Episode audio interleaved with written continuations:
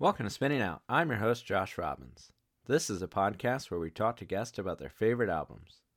Today we're talking with Julian Rosen of the band Common Sage. We talked about Modest Mouse's 1996 album. This is a long drive for someone with nothing to think about. Just a note, there's a few very minor audio issues on this episode, so just wanted to give you a heads up. Very minor.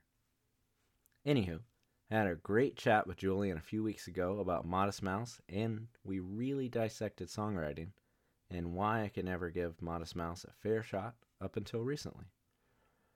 Common Sage released It Lives and It Breathes on September 3rd, 2021 on No Sleep Records. Please check it out. Don't forget to check out our Patreon. That's patreon.com slash spinningoutpod. And follow us on social media. That's Twitter and Instagram at spinningoutpod. Okay, won't hold you any longer. Let's chat with Julian. I'm spinning out, I'm spinning out, I'm spinning out with you. I'm spinning out, I'm spinning out, I'm spinning out with you. Hey, Julian, how's it going? Um, pretty good. I'm pretty tired, and I'm usually pretty tired. How are you? Uh, often very tired, and I wonder how that's possible because I feel like I get eight hours of sleep, but you know, I guess just a product of getting older, and you just get more and more tired, and then eventually you just sleep forever. I, I wonder about it often, also. So we are talking about Modest Mouse's first album. This is a long drive for someone with nothing to think about. Um, and that came out in 1996 on Up Records. So what I often ask is, uh, when was the first time you ever either heard this record or you heard Modest Mouse at all? yeah. Um, so I heard Modest Mouse probably when I was in middle school, because that's when uh, MTV2 and Fuse was available to me. And that's when, uh, I guess that was, yeah, that must have been in 2004. So yeah, um, that's when they were getting famous. That's when their like commercially successful album came out, and that's when like Float On and Ocean Breathes Salty were getting plays. So that's definitely the first time I heard them. Um, I loved those two songs, but I was at an age where I didn't like seek out music that I liked. I just, you know, was getting fed music from uh, you know, the TV. But the first time I heard um like older Modest Mouse, like these songs or like Lonesome Crowded West stuff was uh when I was uh like maybe 15, 14 or 15, like first year of high school or second year. And that's when uh they left a bigger impact on me or you know, that's when I like got really really into them. I always like try and think back on like when I heard them as well. Like I think I feel like I often told myself that I wasn't a fan of hmm. this band. Mm-hmm. And it was essentially just from like basically like in my high school there were certain people that I felt like liked Modest Mouse and they were kind of they were essentially just mean to me. and so so it just like I was just like, "Oh, that's like you know, it was almost like indie rock for like jocks or mean people, you know? Absolutely, yeah. But it's like, yeah, like, but mainly just because like of how popular they were at the time. Really, all I'm saying is like, it's just like when something gets really popular, it's like there you don't have like specific ownership to it, and that's completely fine. That's just how things work. Um, but it was like as a kid, it was like these mean people like this band, so I don't like this band. Absolutely. And like, yeah, I only listened to like pop punk at that time. So just carried that along for way too long. And then it slowly chipped away at it. And um, like dis- discovered, I guess I'll say, their second record and was like, oh, have I been missing out? But then that's the only record I'll go to. And really didn't try and like recontextualize any of this until you were like, hey, this is the record I want to talk about and was like, "Oh wow, I like this even more than the second record." Which one are you and talking was- about? The Lonesome Crowded uh, West? Yeah, I, I like Lonesome Crowded West, but in hindsight, I mean, with doing this episode, I was like, to me, this is the better record. You know, and I know this isn't like officially their first Right. record, but I think for sake of like, you know, It's their first like it's their first like full band record, I think. yeah. And the other one I think didn't come out till like 2001, the Right. one that they kind of scrapped. We'll call this their first record, and I think most people would. Definitely. Um, so I guess just like thinking of this when you were younger, or when you were at the point, I guess that you were kind of digesting what this was. Like, what else were you listening to around that time? Um that was a yeah, that was a big uh that was a big like awakening for me that like moment in time. Um I heard early Modest Mouse for the first time. Um I was list- I heard of the Blood Brothers for the first time. Uh Cap'n Jazz was a big thing. Hmm. And I mean, I always listened to Blink 182, but Blink 182 was Yeah. like going in a heavy rotation as well. But those bands stick out to me uh, the most, I guess. I was listening to like Neutral Milk Hotel for the first time, also. Like all of those things. Like every band I listened to just brought me to like a newer band, like Built to Spill, or like even like I think Passion Pit was a thing at that time. I was definitely into like Passion Pit and that era of like indie poppy stuff, whatever you'd call it. Yeah. But like, yeah, Blood Brothers, Cap'n Jazz, and Modest Mouse stick out to me pretty pretty Mhm. hardcore. When you were discovering these things, um, did you ever feel that kind of like indie emo divide, or does that even like still exist? You know, I didn't. those are kind of two separate questions. Yeah, I mean, like I listened to like mall screamo stuff before this. Like I was listening to "I Set Mhm. My Friends on Fire" a little before this, and like Underoath and stuff like that. But like, obviously, this sounded way different to me. It was just like a whole new. It was it was just completely new to me. You know, like it was a whole new sound. It was these were like raw sounds. Like they weren't as polished there was a lot more inspiration behind it they were more original to me like all that kind of stuff so there was never yeah i don't know if there was a divide of any sort i didn't know what to call any of it at the time either Yeah, it, it really, especially when you look at like this era of Modest Mouse, Yeah. it really kind of confuses me where we kind of draw the line as to like what's indie and what's emo. yeah it's really yeah you know? yeah it's you i'd like to say that like this album is emo and that early modest mouse is emo but also it's not emo at all but also yeah.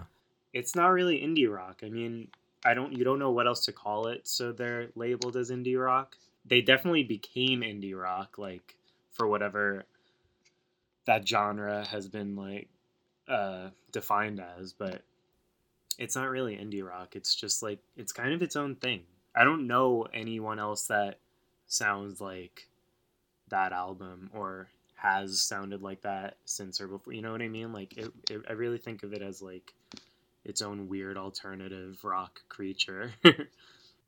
Yeah, nothing specifically sounds like it. The closest thing has always been like whatever was influencing Isaac Brock was also, I would assume, potentially influencing the guy from Built to Spill. Or if it's like a freak thing, but it's like regionally, it's like Idaho versus like, you know, that place in Washington isn't that far away from each other. So it's like something specifically was influencing both of them and there's there's commonalities there even though they took it in kind of different expressions um because that's always a thing like and i think that was like a later thing where it was like oh well i don't know i i guess modest mouse is a good band is what i've uh, eventually arrived at but it was like then there was this weird like modest mouse versus built to spill kind of thing and i feel like i just arbitrarily chose built to spill which i'm fine with. I love built to spill.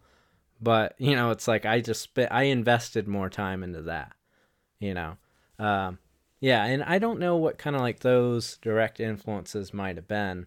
Um it could just simply be like k records kind of sound you know? Yeah, um I, I think it was just like a dreary, like northwestern atmosphere that you know bred these like band. I mean, like Elliott Smith is from there too, and I mean, obviously Mhm. different, but it's just like these very original, like can't duplicate them people came out of that scene. You know what I mean? Nirvana's from Yeah. like Seattle. Like they're all like they're all close to each other. Yeah, just like a something about the Pacific Northwest expression of kind of like it's almost just how they filter what they think is going on. I mean, everyone kind of does that. It's like you hear something as like a younger person and you're kind of like I want to do it's either you're like I want to do that and then you kind of fail at it or either you're like I want to do that and then it's just you know your own expression, which are kind of probably the same things. Um, so it's like that filter of which like Pacific Northwest always has kind of like filtered something into being is always like unique. Like even if you look back to like well grunge, but before it was called that, just it was really just them kind of mimicking like later era Black Flag and then probably just whatever kind of rock stuff they were listening to. So it's like you know like this this feels like akin to like Saddle Creek stuff in a way, you know. So it's like the probably the same influences in a way were kind of like making its way even in the Midwest with, you know, Saddle Creek. Because I, I feel like that's that's almost like where I've filed Modest Mouse more as a band when it's like, no, I mean they're a Pacific Northwest band. It's a completely different thing, you know. Yeah, it's hard to say. You know, back to like Built to Spill and like Modest Mouse Mhm. comparison. I also compare them because like I don't know, they were just coming up at the same time. They kind of got famous at the same time, even though Modest Mouse I think like got a little more commercial, but they have like similar like elements to each of them. Like they both like shriek a bit, you know, like there's a little like noodling going on here and there. Like emo and like post hardcore like sprinkles, but they're not either of them, you know? Mm-hmm. But also, I think that's what I liked about Modest Mouse more is that they're just like a little like harsher than like Built to Spill gets. Like Built to Spill is like a little like amazing, but like a bit more poppier in a way, whereas Modest Mouse is just like on this album at least like seems to be just like going on this wild like trip of just like weird emotions. You know what I mean? Yeah, kind of looking back the similar trajectories they could have had. It's like vocally the two singers are fairly similar in my mind. yeah. Yeah, and it's like just kind of like it's almost like why did one not hit the heights that the other one did? If it's just like you know the labels were just like, well, we got to take this one. Well, I think you know, I think that's what I, I I usually respect. I mean, Built to Spill, I think like stuck to their guns like the whole way through. You know, like they're still doing their thing. They haven't compromised their sound like in any Mhm. like kind of offensive way. Built to Spill's albums changed like from album to album, but like Modest Mouse I think has like a clearer distinction of like e- of like a progression through each album in my opinion and especially on like um, the moon and antarctica like kind of doing what they're doing but like their sound changes really hardcore and they had a that gravity song that did like really well like people like just had it in like a ton of movies and commercials gravity rides Mhm. everything so that Yeah. like brought them like fame i guess or and money and like attention but then they took it in this weird step further on like uh good news for people who love bad news which is mostly i mean a pop album i mean it's not and it is but float on is just like a hit you know what i mean like it's a hit single Yeah. and then from there they've just like been getting worse but it's weird Yeah, I think it's like I always like the idea of like because when we're thinking when we're talking about it, I feel like I want to gravitate towards something like Modest Mouse because it feels like they're willing to change, but Mhm. their change ended up being more like with producers or maybe themselves kind of ironing out everything that made them interesting to begin with. And you know, that that's like it's kind of like, oh, well, I could sing it without shrieking, so I'll do that. But it's like those were the things that kind of brought people there. But I, I get stuck in this mindset where I'm like, I want bands to change, and I love it when they change. So to sort of like criticize them for doing the exact thing I want, but it's like, well, you didn't change the way I wanted you to. Right. You know, and I'm only saying this in hindsight of their career, not really following the whole thing, but that's kind of like what I thought they were doing to begin with. So it is interesting to hear you kind of like say the same thing as like a fan. That that's what I assumed they were doing. Yeah. I mean, Yeah. I, I love when I also love when bands change. I mean, I think it's silly. I, I, I get you mean I mean I get bored if some if a band makes the same album three albums in a row like I'm bored with it. I'm sure other people aren't, but I like love when bands do that as well, and it's like super respectable. And I mean,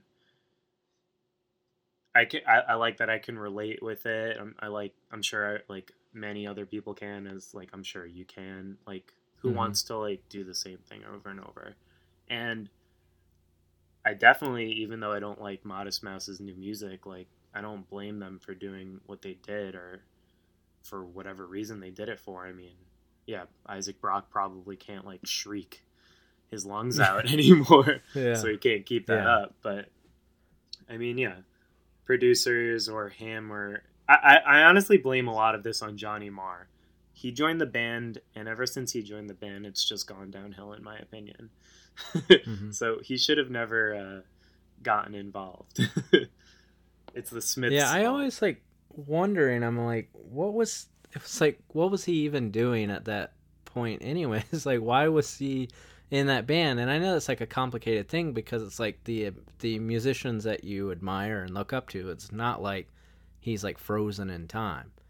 You know, it's so so it's like I'm like I don't I, I always like was like I don't know why he's here like like what's going on here you know but it's but then as an, a full grown adult now I'm like well man's got to work I, that's it's true. Also, like you can't be uh you can't be depressed 24/7. So as much as I like Isaac, Isaac Brock when he's extremely sad over something, I guess uh he can't he can't keep that up forever, you know. yeah because I think he was just from the stuff I read about it and I've seen through the in the news for my whole life um I think if he would have kept up that track there wouldn't be an Isaac Brock now I I You know, agree. it's like yeah. I agree. so it is like so it so it's like you have to kind of remember and you know we probably do the same thing that it's like you kind of just have to appreciate the record you do have of a band and kind of realize that it's like because as younger people i'm speaking for myself it's like i would have kind of taken offense that someone decided to change like i remember people and i, I don't know if you recall this band but it's like when the singer of polar bear club just uh, decided to like stop screaming You I don't even like- remember that. I I don't think I've listened to an album where he's not screaming. Oh, okay. There was like a point, I think their last record, where he was like, he was just gonna like sing a little bit more clean, and it Uh-huh. wasn't like the cleanest thing, but like he, uh, yeah. And then I remember like on I don't know Punk News or something, um, people were like, "What the fuck," you know? yeah. or just any of that kind of story. Like you could you could hear it so many times. It's like they just can't do it, and you have to kind of just let it. You know, like the things you liked, and let the person be the person they were that brought you to it. But back to Isaac Brock, it's like the man would have been dead. I you know, I remember absolutely. I mean, I think his lyrics can be like cryptic, like at times, or like just they're very vague. But like the, the Mhm. lines that do come through that are, you know, I guess more cohesive. I don't know what word to use. Like, I at least for me, I've been like, God damn, he's really fucked up right now. You know, he's really upset right now. I, I remember I saw this weird. Uh, it wasn't weird. I saw this fan made documentary from when they were uh, in the middle of recording the Lones, um, yeah, the Lonesome Crowded West, and it was just like a fan that was just like, "Can I film you?" And they were obviously like, "Yes," and it's like very amateurish and edited strangely, and I don't think he was even there every day or anything, but um there's just a point where he's just walking around with Isaac Brock, and Isaac Brock is just like going around asking people for money to just buy uh, a 40 ounce beer and then they just sit in a park and he's drinking a 40 ounce and he's like talking and that's like kind of like i guess eye opening itself but then he like just starts going on about this girl and that one of the and that this the album's about her that certain songs are about her and he's just like really upset looking. It was that stuck with me for a long time. Yeah, and I guess it's like we want someone like Isaac Brock to be like frozen in that situation and be yeah. going through the same problems that he was. And I think Lonesome Crowded West might have been like 97 or 98 so not long after this record. Um, you know and that's like 22 years ago. Yeah. Yeah yeah. Um but i think what kind of like hit me i guess even if if i have to talk about like the music side of it all um is i was really surprised with like how much of this record kind of felt like it was like recorded on a loop right I, and I like that about it because it made me just kind of. It seems like a weird way to compare it, but almost like when you're well, when I'm when I'm kind of playing around in like Logic recording things, it's like a lot of times I'll just kind of like set something and kind of keep it going, you know, and then kind of add more as I go on, but it's like feel out that that way, and so then it'll just be a loop, and then it's like Dramamine is just it might actually be a loop, you know, so it's like I almost can't imagine that they played it for like the six minutes, but I guess they did given the time. But it's like it just feels like a constant thing, and that idea of like something staying the same, the drums and the bass for the most part, but then you don't you don't really feel like it doesn't until you really start paying attention. Like it feels like it's going somewhere, but if you really kind of take like focus on those elements, it's like this is a loop though for you know, Abs- for like six minutes. that that's that's an aspect of that album that has stuck with me like forever like when i started yeah when i started writing music after that i was just like why don't we just play this for five minutes? Like what's the big deal? Like why don't we have this ending go on for five minutes? But i agree it's like you'd think something like that would get boring or old or you'd just be over it but in their case like i never am and i've listened to this album i don't know how many times now it's just like it's mesmerizing you know it's just like really interesting Yeah, like hypnotic, Yeah. I guess would be, you know, like a way of doing it. And it's like there's lots of types of music and that do that and no one says anything. It's like Mhm. that's the basic part of like most like hip hop. yeah You know, that that is dance music to a T. And this doesn't even feel like it's like flirting with dance music or anything. Like it feels like just cohesive like band elements, you know. Yeah. Uh, but it's doing a lot of those things, you know. Um, but I think a lot of times, like, so when I'm like writing songs now, I I, I try and like force my band to like let's just like hang out there a little bit Mhm. more and and like we try and do that to each other. It's like a push and pull kind of thing because it's like I like the idea that you kind of like should earn the changes. And it's a hard thing to to do and accomplish at, but it's like I think a lot of our favorite songs have like less going on than we think. And it's like a notion with like the way digital recording is now to great effects when I'm recording myself, but it's like we just put everything in it. And it's like sometimes it's like there's like feels like there's four parts, you know, in some of these mm-hmm. songs with you know. So I love I love that about it is what I'm saying. Yeah. There's some songs that have like two parts, but I think that the longer songs, they genuinely do have like six parts or like at times or like five parts or something. And they go back and forth a few times. I don't know. There's like a handful of songs that do the verse chorus thing, even if they're like elongating it and making it weirder.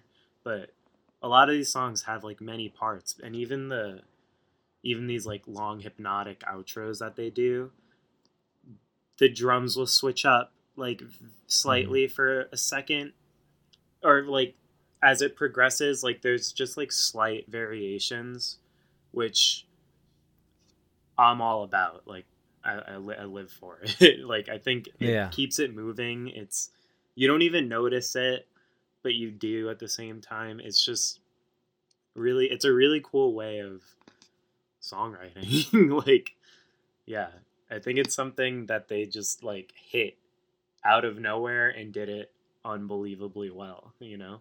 when you're writing for uh, your project common sage does that directly does that kind of something directly that affects you when you're writing like something you think about like this type of songwriting or I think um Yeah. I think it was not with not with the newer album, but hmm our only other full album that was came out in it came out in 2018 but the songs that are on there i was writing like it was a long time ago but at that moment in time i was l- literally trying to be modest mouse like by all means Okay. i was Yeah. I, w- I was shooting for the stars i wanted to embody them so it was definitely a factor in it because i wanted to sound like them like so bad you know which I don't any longer. Like that was just a week. That was just.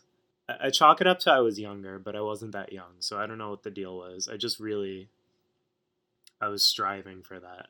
So yeah yeah, I, Yeah, I think when sometimes when you're kind of starting a new project, it's like you want to find your own voice. So a way that you sometimes have to do that is you kind of hone in on something that you yeah, think you can succeed at.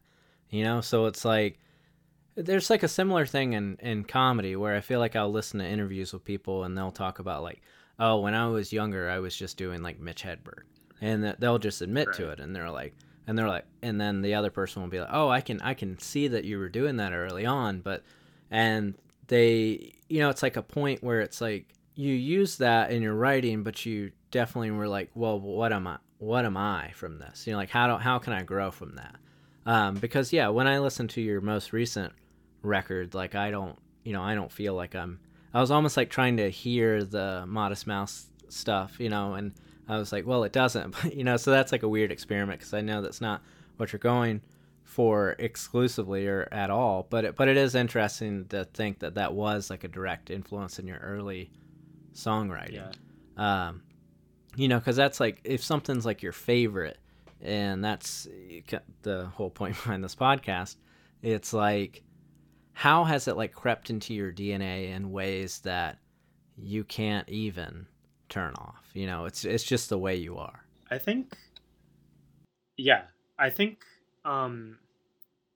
I will never be able to turn it off. Like I think that when I'm writing music now, I'm just I'm I'm not my my my focus isn't on this is modest. I'm trying like let's be modest mouse, you know, like 2.0. Mhm. Yeah. So it's definitely different. I think that just like guitar tone is just like embedded in me. I think that their riffs are just embedded in me like the keys that he did, the the notes are like I don't know, the just where he stayed, just like where their songs like live, the keys and the tunes and whatever the tunings and whatever. I think that's like always going to be there like when I think about like I mean, I think in, in my opinion, I think like most of what I'm playing on this new one is like modest mouse mouse-ish. It's just getting buried more because there's another Yeah. guitar now, so like it's not Yeah. as noticeable. But yeah, I just I think uh I think I'll always like come up with or want to come up with a riff that sounds like an Isaac Brock riff. What? Because I was watching some live videos, and the interesting thing about them is everything. It's almost like I'm like, how did they write this way? I feel like this is like a way that people could easily write now, because like you can just layer things, you know. And I know you could have done that with like tape recorders and whatnot, but it's like more of a process. It's like so easy for me to almost just copy and paste a guitar part throughout a song. Uh, but it's like it would have been a little harder Mhm. then. But what's always interesting about Modest Mouse is that everything kind of feels like everything's like a very thin layer, but there's so many of it are on top of it, especially as you go like later on into it, like with the next record and Mhm. um, before they kind of become the huge band that they became. uh, but everything's like, oh, this is that piece. You know, like everything's so ramshackle. It's like there's bringing sticks there and just layering all together, and it, then the scaffold of it creates something really interesting. You know, together. That's such a unique way of writing Yeah, to me. I mean, I think that he probably did like record on a tape or something. Maybe, and I mean, initially, like I mean, like we were talking about earlier, his their first album, which got released uh, way later, like two thousand one, "Sad Sappy Sucker," is like ninety five percent just Isaac Brock and a guitar and his ta- tape recorder. You know and they're like really skeletal like simple songs and there's a few songs that have drums on them but you know he was probably just doing that forever for a long long time and then when the drummer finally joined i mean his drumming is just like it's it just like it's it, it just like rolls like it just keeps on going so you know the the album reminds me of just like a bad acid trip like in the middle of nowhere like in the cold rainy you know what i mean so like they were probably just like getting messed up and just like playing for like hours on it you know which i mean Yeah, I mean they definitely were. Yeah. I mean that's like the the stories behind them involves lots of, you know, drugs. right right right right uh, all types of drugs. You know, it didn't seem like there was like a one specific drug. It was just drugs you know whatever. yeah. yeah, drugs. Yeah, um, but a lot of I guess what this record is like, even with what the title says, is about the idea of like traveling. Um, you know, so which is probably like a common theme I think in the terms of just like an example I have is my brother lived for a long time in the Pacific Northwest and kind of like the way that he starts talking about traveling is a lot different than I feel like potentially we're used to because you're still in uh, the New York area, Mhm. correct? yeah So I feel like our idea of like traveling somewhere is like an hour, you know, like it's even more so probably different for you. It's like, like you can get to Philly in you know how long? yeah you know that's another major city but i feel like in the pacific northwest there's this concept of my brother would always be like oh i'm, I'm just going to this other city. And i'm like well how long of a drive is that? It's like it's you know eight hours it's not that big of a deal. And i'm like eight hours? Like i would that would be two days for me. Yeah. You know but that's just like what you do right. there since things are so like more spread out. Yeah exactly. There's just nothing in between right? Yeah. Yeah. I know. It, I think that's. I mean, I haven't been on an eight-hour drive with this album, but yeah, I've been on long drives with this album also, and I'm just like, this just makes a lot of sense. Like, this just feels like it it should be for this occasion. And I mean, you could say that about a lot of albums. Like, everybody has like a driving album, but it's just like it's there's so much there's so much time on all these songs like we were just saying of just like music you know just like repetitive music and it's just like it's just filling in all of this you know nothing. I mean there's something but it's like a lot of nothing at the same time. It's yeah. I think that's like really interesting. It's like it's cool. Yeah, that, eh, like when comparing like Built to Spill to them, I guess building off of the thing I said about like kind of how they layer, like Built to Spill, it feels like everyone in that band, the three guitarists at any given time, they all know like every note and every arpeggio. You know, it's like so it's but it's with Modest Mouse, which is interesting because even if they're noodling, it feels like they're noodling on like different one note solos.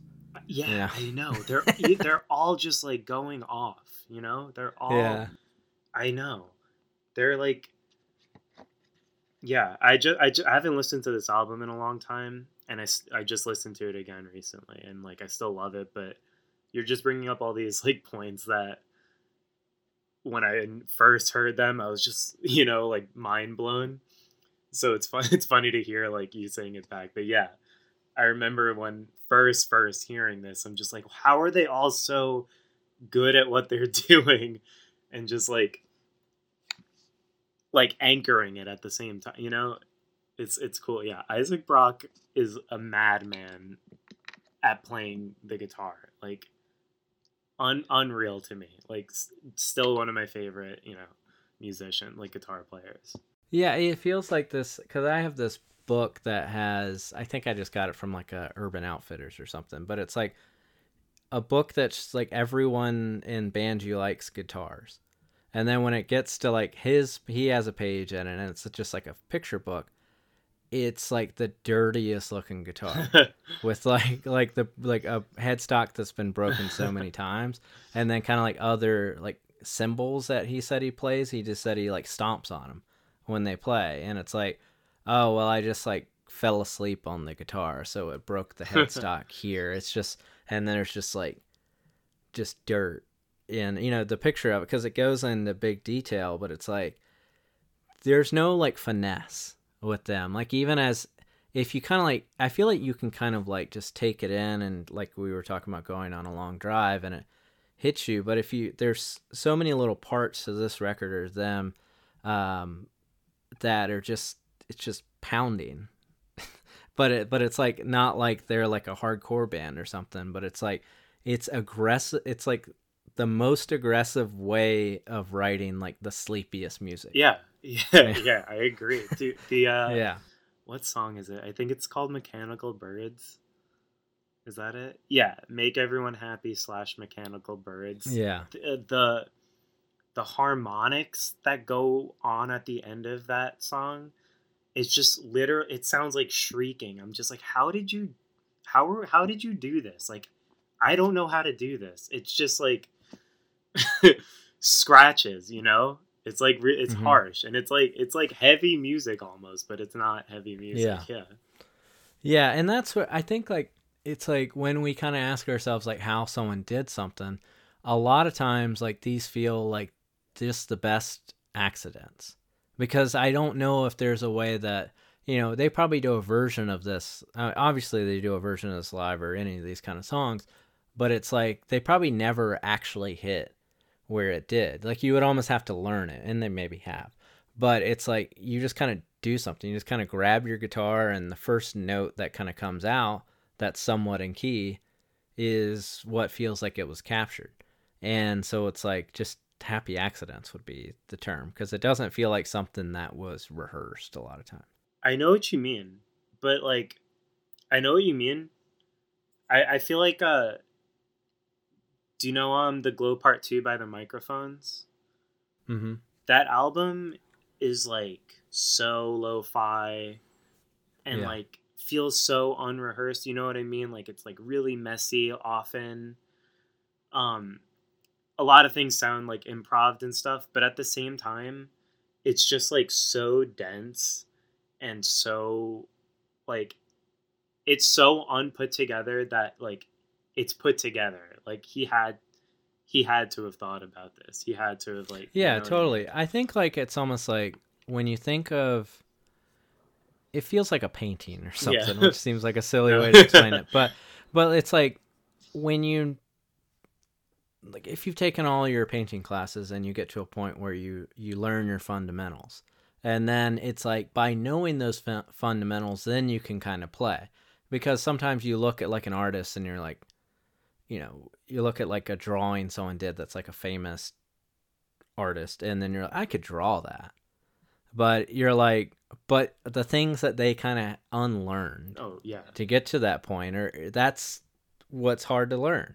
You know, so it's like I I bet and I agree with you that, you know, the microphones or even Modest Mouse, it's like very well rehearsed. But it's like you kind of get in the situation, you know exactly everything you are supposed to do. right So by knowing that, you kind of unlearn yeah, it, uh, you know. you can like deviate or wherever he yeah, and you can to. only do that if you knew it to begin with, you know. So, so yeah, I don't, I don't disagree that it's like tight because it's like there's no way you would have because everything sounds, right, right you know. right. But and I, what's funny is like I don't feel like on any episodes, I generally ever say words like harmonics or right you know like and it's it's interesting that this record kind of hits me that way because it's not really where my brain goes with stuff Yeah. just like the way that they construct it is very interesting to me and usually it's like it's like, well, what were you thinking? What does this make you think of politically? it's probably like where I'll go with things. So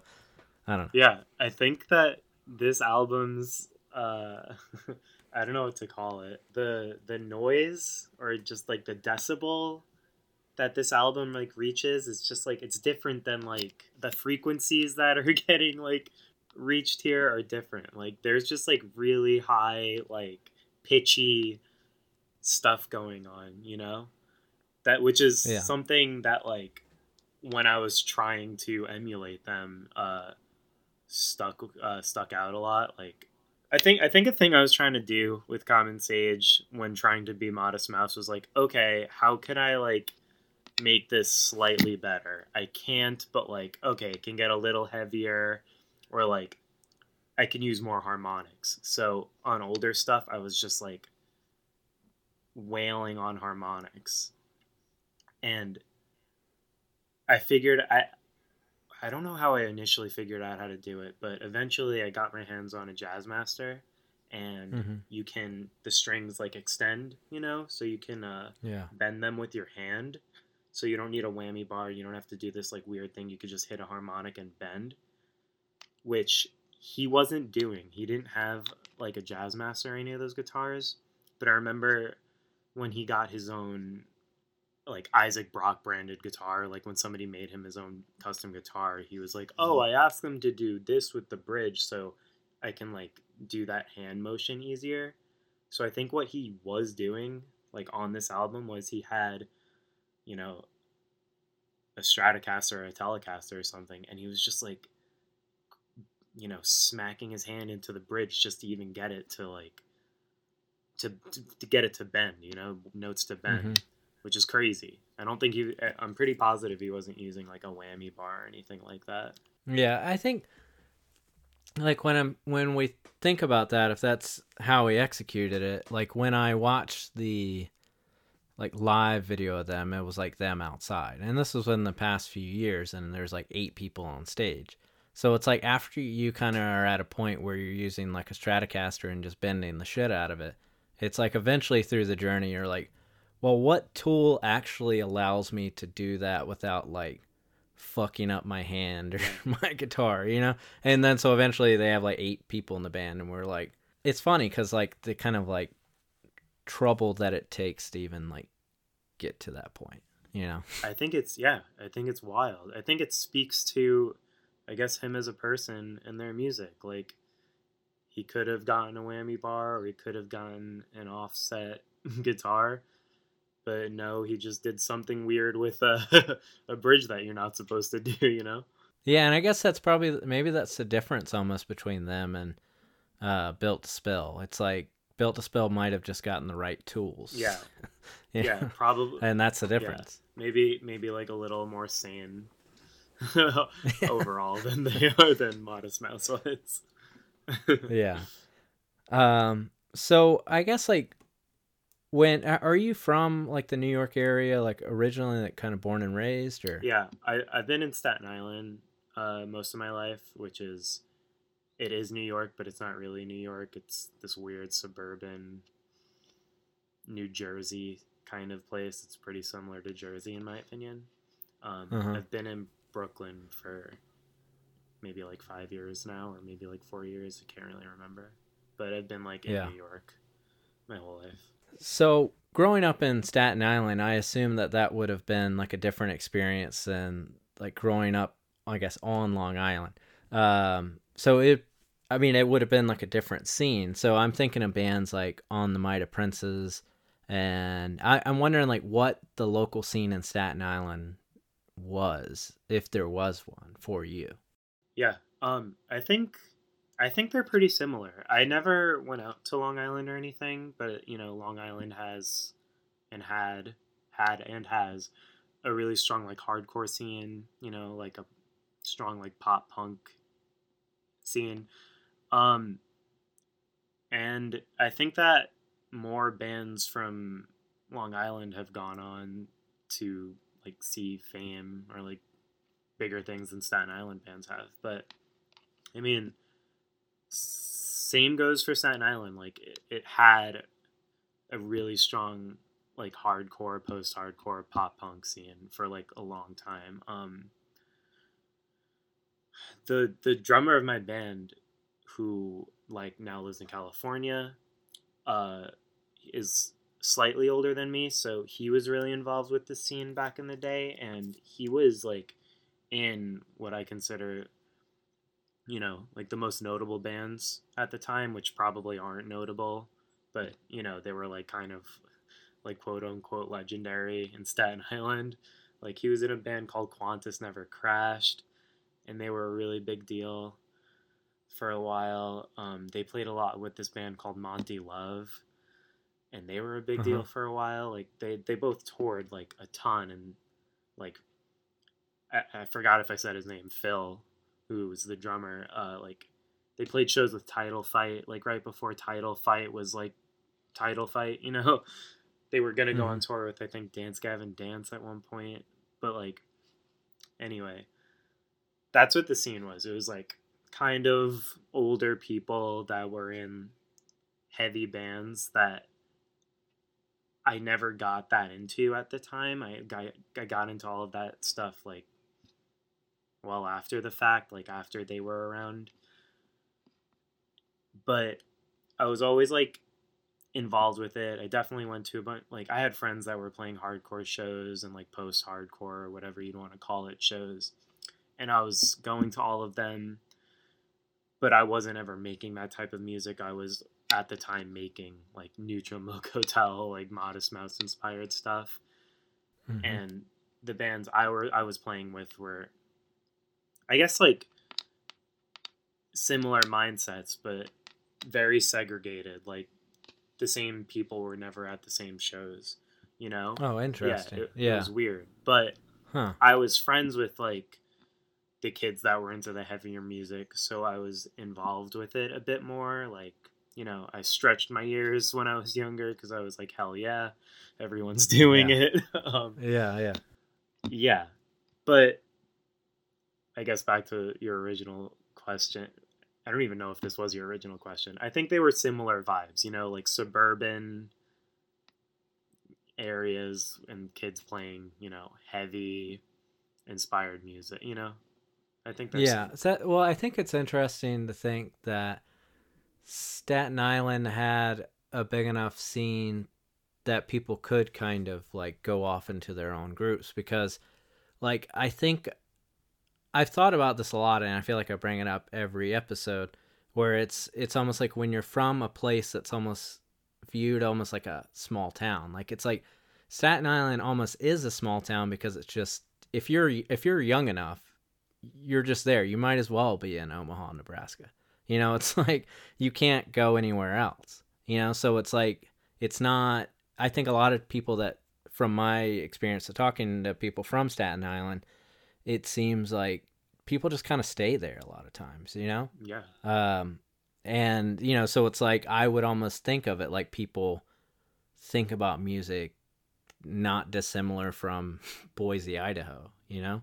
Yeah, yeah, absolutely. I mean, I think you're right. I mean, I most most of the people I know from Staten Island are like still in Staten Island, and all of the people that I know that were making music when I was much younger are still make who still do make music are making the same type of music. You know, they haven't gone out like a bunch of people I don't know like personally or even by name. I'd have to be reminded, but that I like aware of. Like I know Mhm. so many people that have just jumped from one hardcore band to the next and like don't go anywhere with it. I mean like they've reached a certain level of fame, but they you know don't deviate. They don't they don't go anywhere else from that. Like I, I don't know if you know this that band D's Nuts. They're like I've heard the Yeah. name. Yeah. like I know a kid that I don't know him, but I know of people in that band that if they're still a band, you know, they're still in that band. They're still doing the same I think type of music as far as I know, you know. And like they've gone on to other bands. Like there was a band called Vice, I think, and they're like Uh-huh. sound almost identical in my opinion, which I mean no Yeah, yeah. offense by, but yeah, it's just Yeah. it's just like it's just Staten Island, I guess. I mean, it's just where you're coming from, you know. That Yeah. makes that happen. I guess I don't know. Yeah, I guess like when you were younger, um, when you were getting into Modest Mouse, you said that a lot of it was just you were hearing it on like Fuse or MTV or what whatever was playing it at the time. Uh, did you have like older siblings or kind of like just people in your life that was like turning you like kind of getting you into this type of music because it does seem kind of indie centric, you know, like uh, Modest Mouse and Neutral Milk Hotel. So it's like, Yeah. Who I guess who was feeding that to you, or was that something you were discovering yourself? No, uh, yeah, I mean, when I like heard "Float On," that was on Fuse or whatever, because that's you know popular. You know, that's what's Yeah. getting paid for. But when I heard, yeah, early Modest Mouse and all these other bands, um, it's when I started hanging out with these kids I used to hang out in middle school with them in middle school, but they were a year older, so there was like a weird gap and then there was a full year like when i was in eighth grade and they're in ninth grade where i, I didn't see them because i'm in middle school they're in high school and then when i became a freshman and they were uh, uh, sophomores we all like started hanging out again and there was this kid named matt puglisi who just got his first car and he was playing Yeah. all of this stuff in his car I Oh, yeah. wow. and Yeah, just like on like you know shuffle or whatever. And i was just like in the back of his car just you know like my getting my uh world rocked. And they they had- they all had listened to this kind of stuff already. But it was the first time i was hearing like Cap'n Jazz and i was just like this is unreal. I've never heard like anything like this.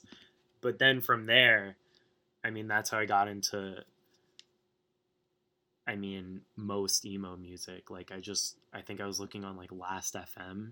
Is I think that's the website. yeah, yeah, Yeah, and yeah. on that they had similar artists. So I was finding, you know, like American football, like Promise Ring, but also that's like I think when like bands like Snowing and Empire Empire were like active, and like Algernon and all that. So I was just like getting all of that stuff like as fast as possible.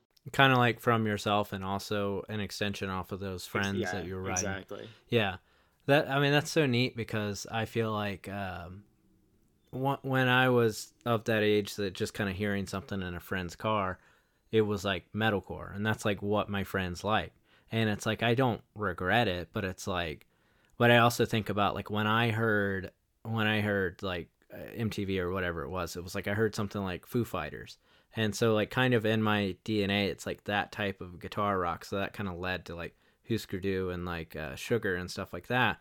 But kind of the journey back to it, kind of through metalcore, you know, like it took a long time. So even like it was, you know, like just rediscovering something like Modest Mouse, like took the right person, like you, you know, or just sometimes it just takes the right people. Is the point I'm making, and it's so it's so unique that it's sometimes it's just your friends in your car and then it just hits you right Yeah, exactly. you know exactly. because they could have been an ICP exactly, and and that would be we might not you know we might not be talking now you know yeah. or the journey back would maybe have led you back here but the in between man I yeah, I agree. I think uh, I think the journey back thing you said is interesting because I I heard of I mean at the time I definitely listened to like Fugazi or like Rites of Spring Mhm. or that kind of stuff at the time.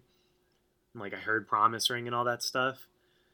But that isn't this is this isn't like the indie like circle of bands that really like influenced me at the time, but this is like more the emo side of things that, you know, Mhm. I'm still into and was into, but like yeah, like I wasn't into the older bands even though I heard them then. It's only like recently, like the past like few years that I'm like, man, Rites of Spring fucking rules. Like this is unreal. Like Promise Ring is amazing, you know? Like I didn't listen to it as uh as much as I do now when I first heard it.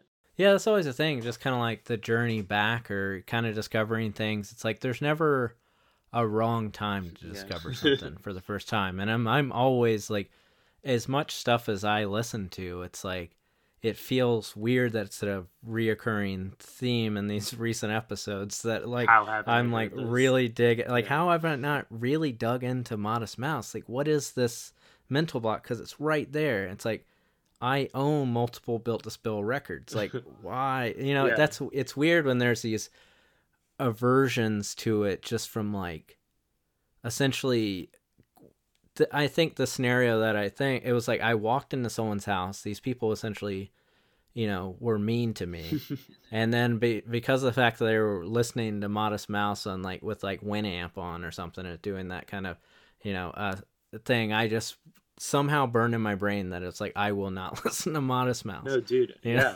I mean, I, I can't in this moment think of like something, but I absolutely have done that. I just won't listen to something. I feel like it's a rapper or something like Nas or something. I'm like, I just never. Li- Yeah. I don't know who it is, but yeah, it and it was something less stupid than somebody being mean to me. It was just like. Oh, like this guy was listening to it. Screw him. Like I don't want to listen to what he's Yeah. listening to. yeah, You know, like so stupid. Very human.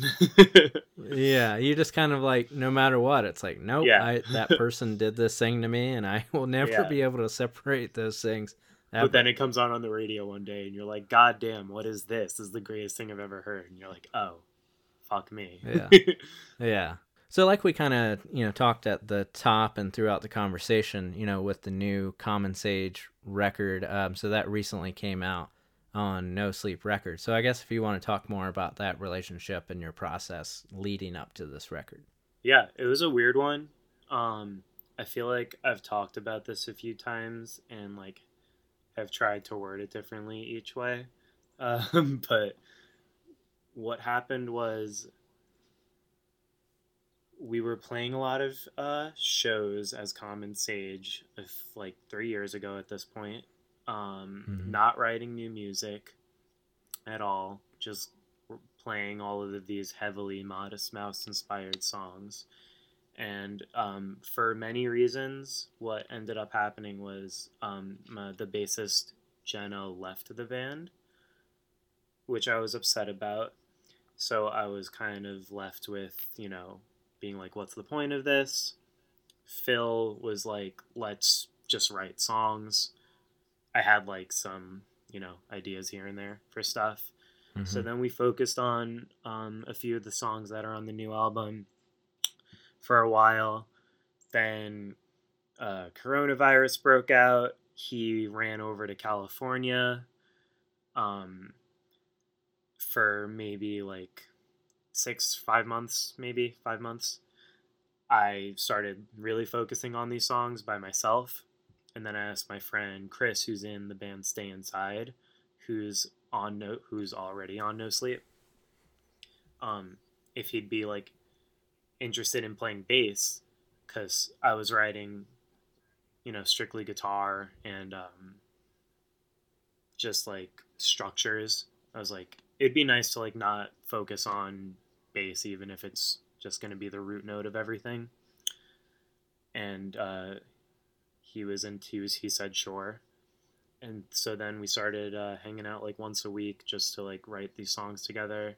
And then one day i was like or maybe if it was even his idea i don't remember but one of us was just like hey do you want to like play lead guitar on this? Like do you have any lead guitar parts? Because i i wasn't doing lead guitar and i don't even consider myself a lead guitarist even though i have been the only guitar in the band since like it started and he was into it.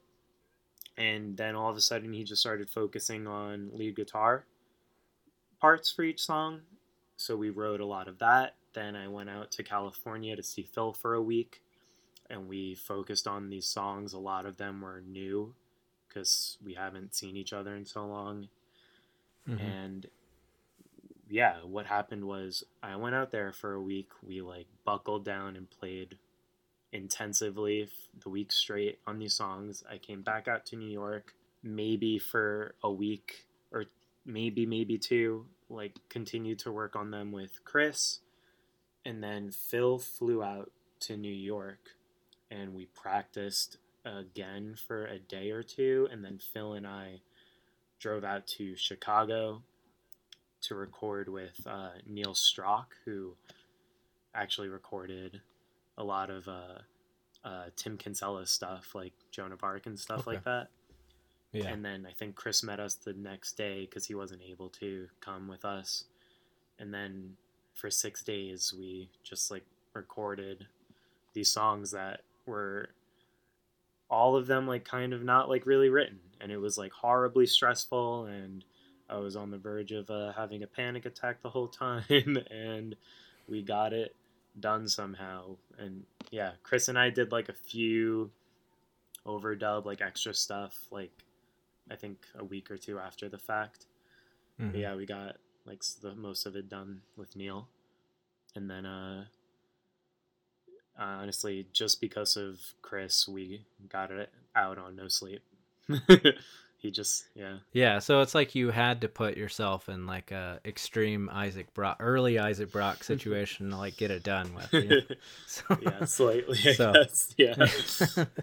uh, so, and before I let you go, is uh, where can people find you online? They can find me everywhere. We are on, I think, everything except for Tumblr. And if anyone's listening that wants to follow us on Instagram, I love it. I love it. It makes me feel better about myself every new follower we get. and you can listen to the album on all of the normal streaming services as well. Yeah, and you also have uh, vinyl coming out. So I, I guess it got kind of released um, digitally, which is I guess common common these days, and also common with you know the pandemic. yeah. Um, so so yeah, I, I saw that and that was really cool to see. So uh, definitely pick that record up. Yeah. people that are listening. There, yeah, vinyl pre-orders, and I think there's going to be tapes like in a few weeks also, which is cool. But yeah, Yeah. Well, thank you for taking the time to talk to me. It was a pleasure. Uh, you know, rediscovering, recontextualizing Modest Mouse, and not being such a hater anymore. so I appreciate you taking me through that journey. of course. Thank you for having me and talking to me.